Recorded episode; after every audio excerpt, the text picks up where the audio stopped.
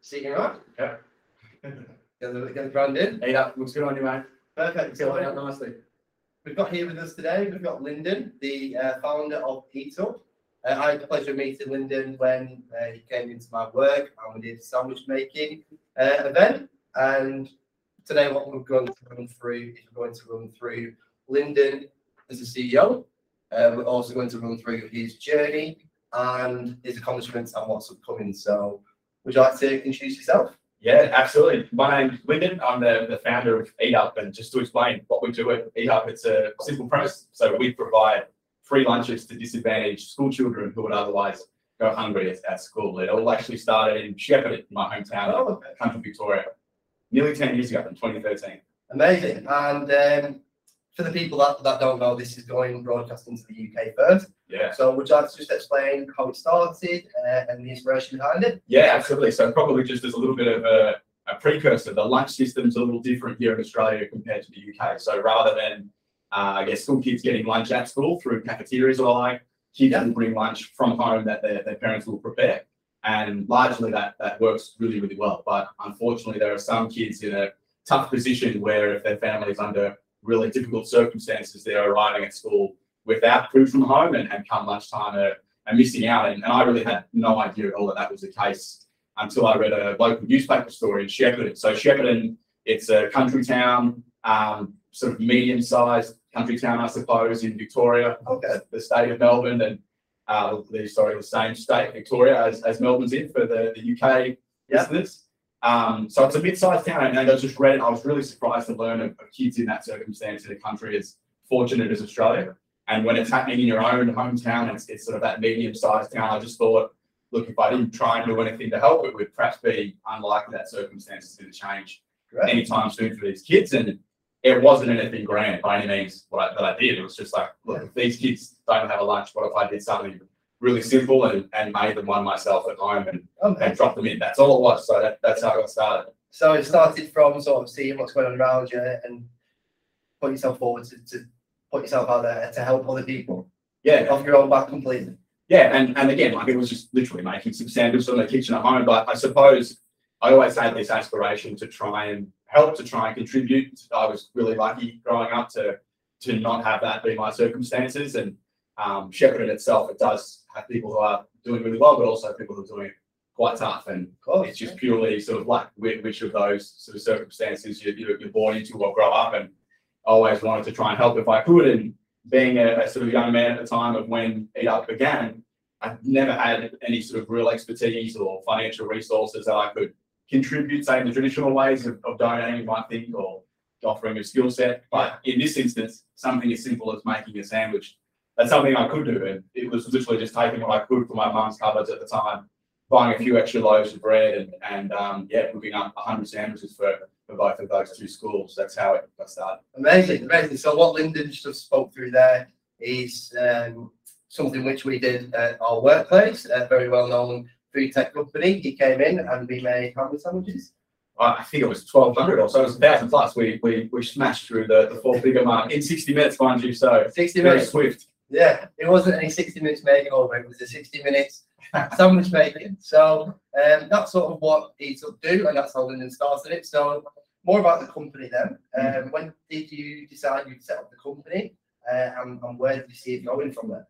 It was so in its infancy. I never anticipated that first delivery would be a really pivotal change in certainly sort of my life or trajectory. It never began as a career pathway. It was just a simple response to this particular article and trying to help the school. And it was really when the schools called back fairly shortly after saying, hey, that's great, we appreciate it, but can we have some more sandwiches, please? Like, that was truthfully when I thought, okay, we're going to have to find an ongoing way. And I started to research more broadly the issue of kids missing out on food in Australia. And there was a statistic from Food Bank Australia, which is the largest food charity in the country, Australia. They found through their research there's, in fact, 1 in 8 Australian kids arriving at school hungry every day. Wow. So that's when it's like, okay, if we're going to have any sort of significant impact, not only does it have to become ongoing, become sustainable, it has to become scalable. And that's when these first sort of seeds started to embed themselves. I was like, finishing my uni course. So even then, it was really 3 or 4 years in. It's like, I was just buying ingredients, getting some help from family and friends. Like I may have had a local Thai restaurant, and we'd move from the home kitchen into the kitchens there, and got some help from the apprentice chefs in the local area to get the local TAFE, which is like a training type school.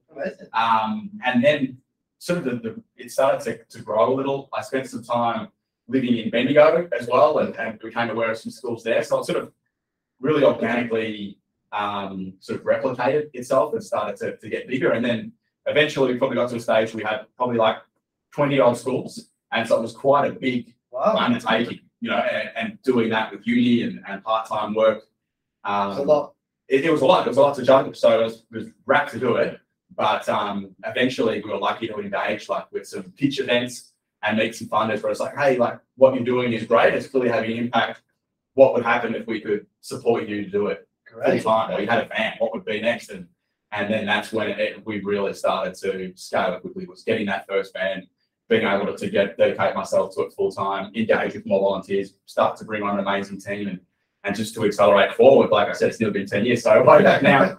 But we support over 650 schools across Australia. So through Victoria, New South Wales, Queensland, Western Australia and the Northern Territory. Wow. And have ticked over 2.2 million lunches made and delivered since we first started, which you've contributed to. So big thanks to you for that. You're welcome. Well, that's a major accomplishment. I can say, personally, I don't know any other companies doing something which you're doing. In the UK, we've got a football player, Marcus Rashford. Yeah, incredible. I am a Liverpool supporter, but unfortunately, I'll take my cap off to Marcus Rashford. Yeah. So, as everybody knows back home, he does a campaign which he's doing something similar with kids around Manchester and London, I think that, where kids aren't eating, they're up from school hungry, and he's actually providing his own charity of food to these kids. He's donating 10% of his wages, if I'm right, correct me if I'm wrong, and that for me is a great sort of initiative taken. And I feel like a lot of these high-paid professional athletes or sportsmen, sportswomen, should be doing the same, something which is inspirational and needed in our community. What are your thoughts on that? Oh, absolutely. Marcus Rashford, an absolute inspiration, and what an amazing footballer, but an even better human being. That's saying something, isn't it, given how great he is on the field.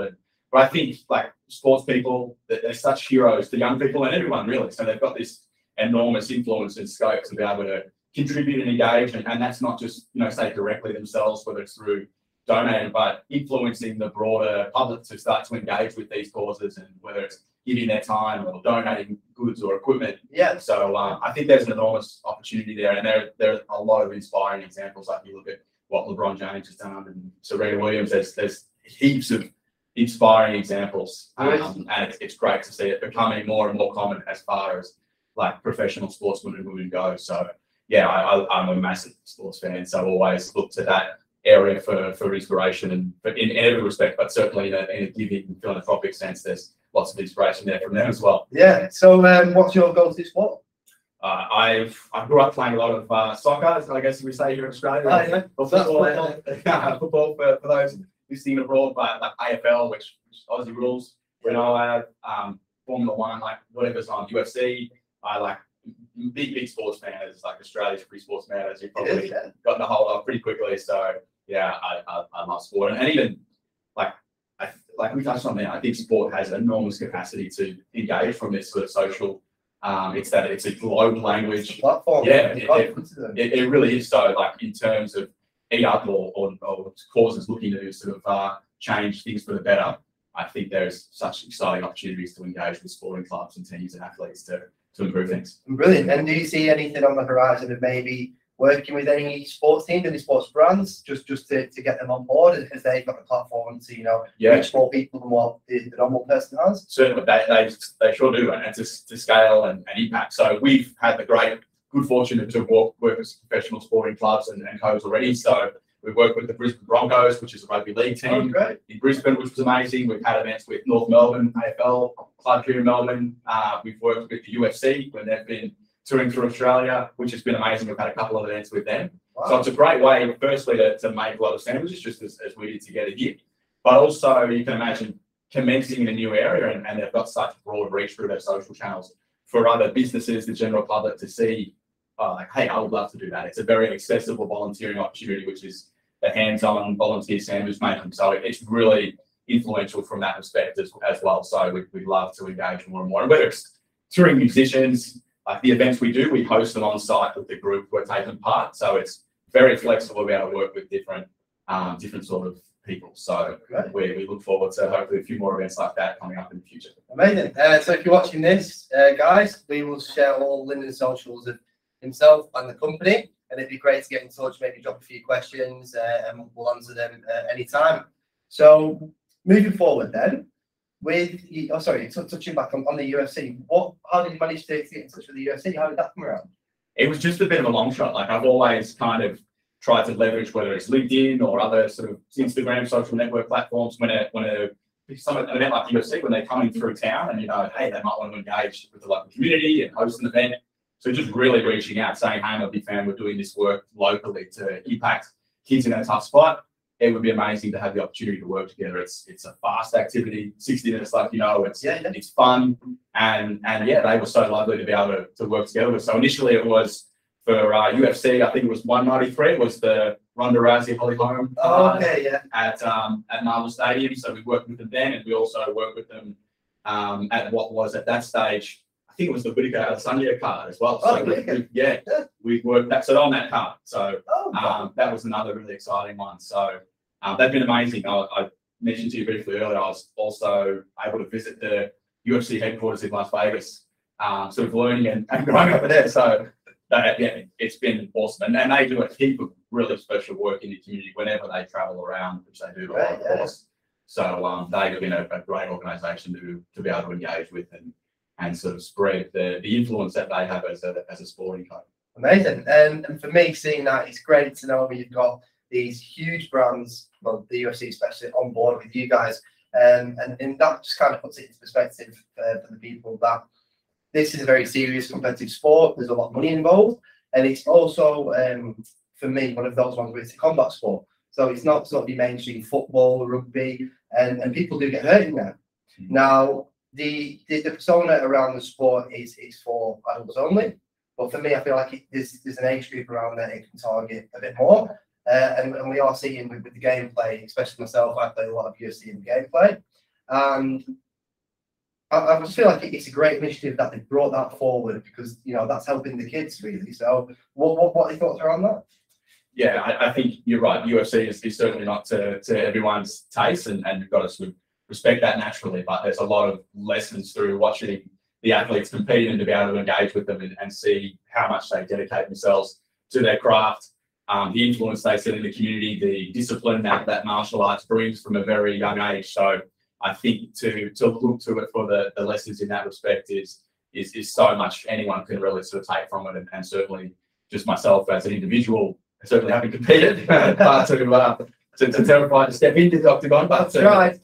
I'm more of a boxer myself. I've done a few fights. I've got one coming up on September 22nd live stream. I wanted on three, but mainly I got into it because a lot of the people I'm from back home, professional boxers. Yeah. So I've done a few university charity matches in Newcastle, won them all. Nice. And I'm really big into sort of the combat sports, because I feel like it takes a lot of discipline, like you say, a lot of training and dedication. So that's just sort of what I've been my spare time. Yeah. And knowing that the UFC, you've been helped and you've traveled some space with, and that for me is amazing.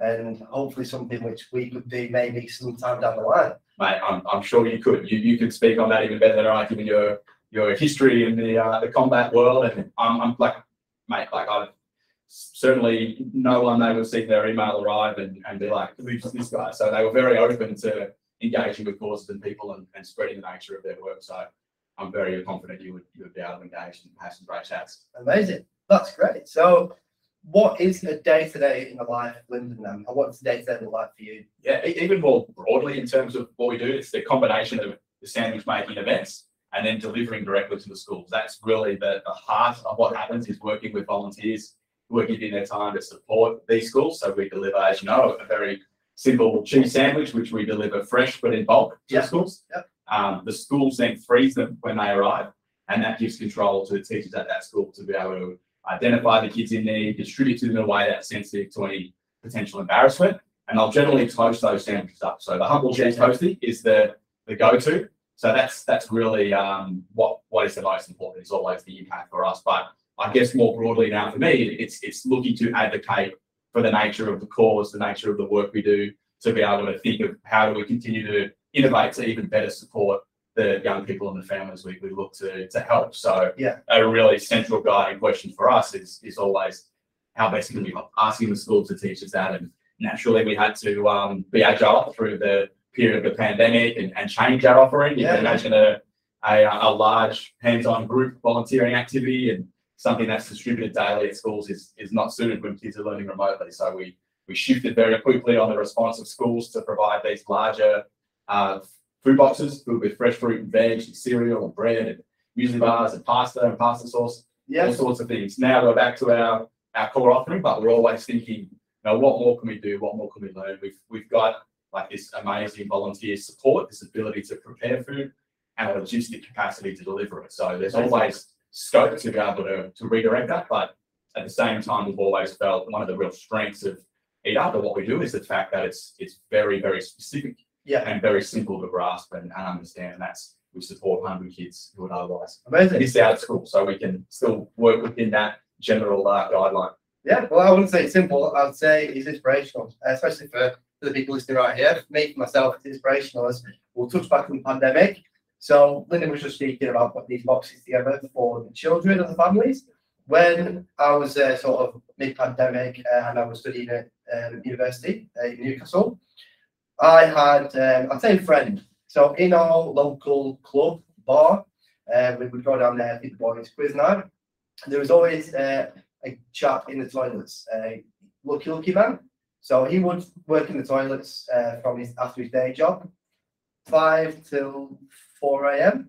in the toilets all night, handing out aftershaves and sweets, for £1 or $2. So that's $1 or $2 in Australia. And when the pandemic hit, he had no work. He couldn't work at all. And I messaged him to check up because he used to show me that his wife is very proud of his family. And I reached out to him. I said, "Is everything okay? Pandemic? I know he was working in the toilets at our local." It's, "No, sorry, I'm not doing tea grade. I've got no income coming in." Now the government wasn't helping him because they were only paying out full-time workers their 80% of the wage. So I took it on myself to get as much cash as I could. And I ordered, that friend in Newcastle who's driving at the time because no one was allowed out of the houses, to get some food together. We got veg, we got pastas, we got sauces, a bit of protein, a bit of chicken, and my friend handed them into his house. And honestly, when I say I've never seen anybody as grateful in my life, it was amazing to see. And for me, that's just on a tiny scale. And I can see what you're doing is that, but in a huge sort of more reachable way. So for me, that was very rewarding. And it's probably one of the best things I've ever done to make myself feel better. Yeah. And like I say, I speak with him all the time. EJ Dewando, he's from Nigeria. He's a great guy. And for me, it's just that giving back is the most rewarding thing which I've done personally. And I feel like I've got a lot of sort of motivation from doing that. And that's another reason why I wanted to bring it on today, just because I can relate with what you're doing. And I think it's a great initiative. That's such an amazing story, and what an act of kindness. Like, it's those ripples I think people doing and hearing about. Like, I'm sure people are going to listen and sort of be blown away and inspired by that story, and do something sort of similar in their own capacity where they might know someone who's in a tricky spot and help, and it really multiplies. So mate, that's well done. That's awesome. Yeah, thank you. And a lot of people listening now, you'll know the lucky man from the Holly Holm in Newcastle. You'll know who he is. I'm sure you've got some Gucci after shave off him, and I'm sure you'll see him again. But he'll be wearing one of our hoodies because he's now one of our sort of main guys we're going to bring onto the podcast in the next episode. Yeah, talk through his life and moving from Nigeria to the UK. Yeah, his accomplishments, his struggles. He's very proud of his family. He's just graduated Newcastle University. His master's degree. His wife's also got hers as well, and they've got all positive things to say about the UK. But for me, working in a toilet 6 hours a night, 7 days a week, dealing with all these drunk university students, that would be quite a a job I would not want to do, you know, and that's like not your energy, not your time. And that's just why I feel like people like that need help when it's not there. Yeah, and like, couldn't speak up, getting a master's at university is clearly on in the next life on some amazing things coming up. And yeah, what an incredible story, like in terms of that immigrant story and ability to be able to make things happen. I can't wait to listen to that one. Yeah, great, absolutely. And another thing for me is when you're from the UK, you'll be able to get a student loan for your course, get fees paid for your accommodation.